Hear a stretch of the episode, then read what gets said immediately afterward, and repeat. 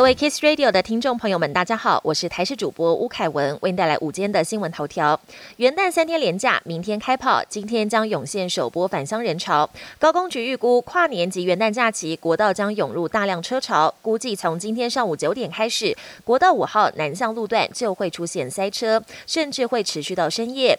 建议民众可以搭乘公共运输或改走替代道路。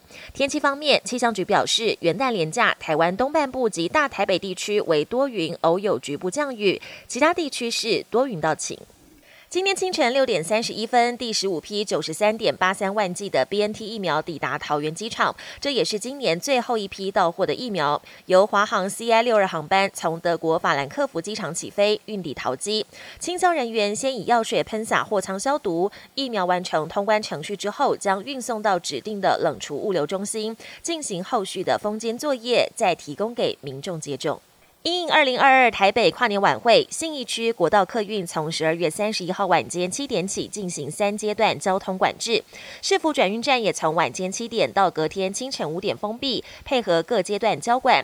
警方比照反恐标准，跨年晚会今年预计出动四百名警力维护活动安全，同时也借调警犬队支援。另外，高雄今年首度推出双舞台，双倍卡司陪民众跨年，在舞台前方已经有民众搭帐篷排队。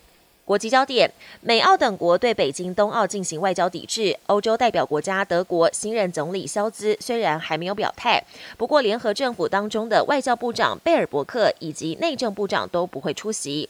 其中，贝尔伯克表示自己是狂热的体育迷，但绝对不会考虑出席北京冬奥。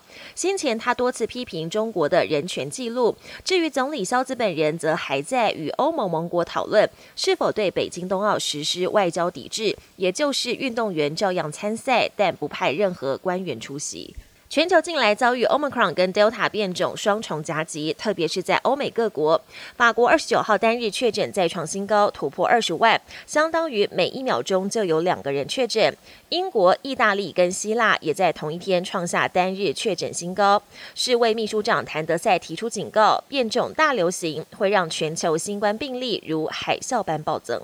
科技大厂亚马逊二零一四年推出的智慧语音助理 Alexa 是在国外不少人生活中的好帮手，但近来在美国，Alexa 却叫一位十岁女童做出了危险动作，把女童的母亲给吓坏了。亚马逊随后也发声明表示，已经修正这个错误。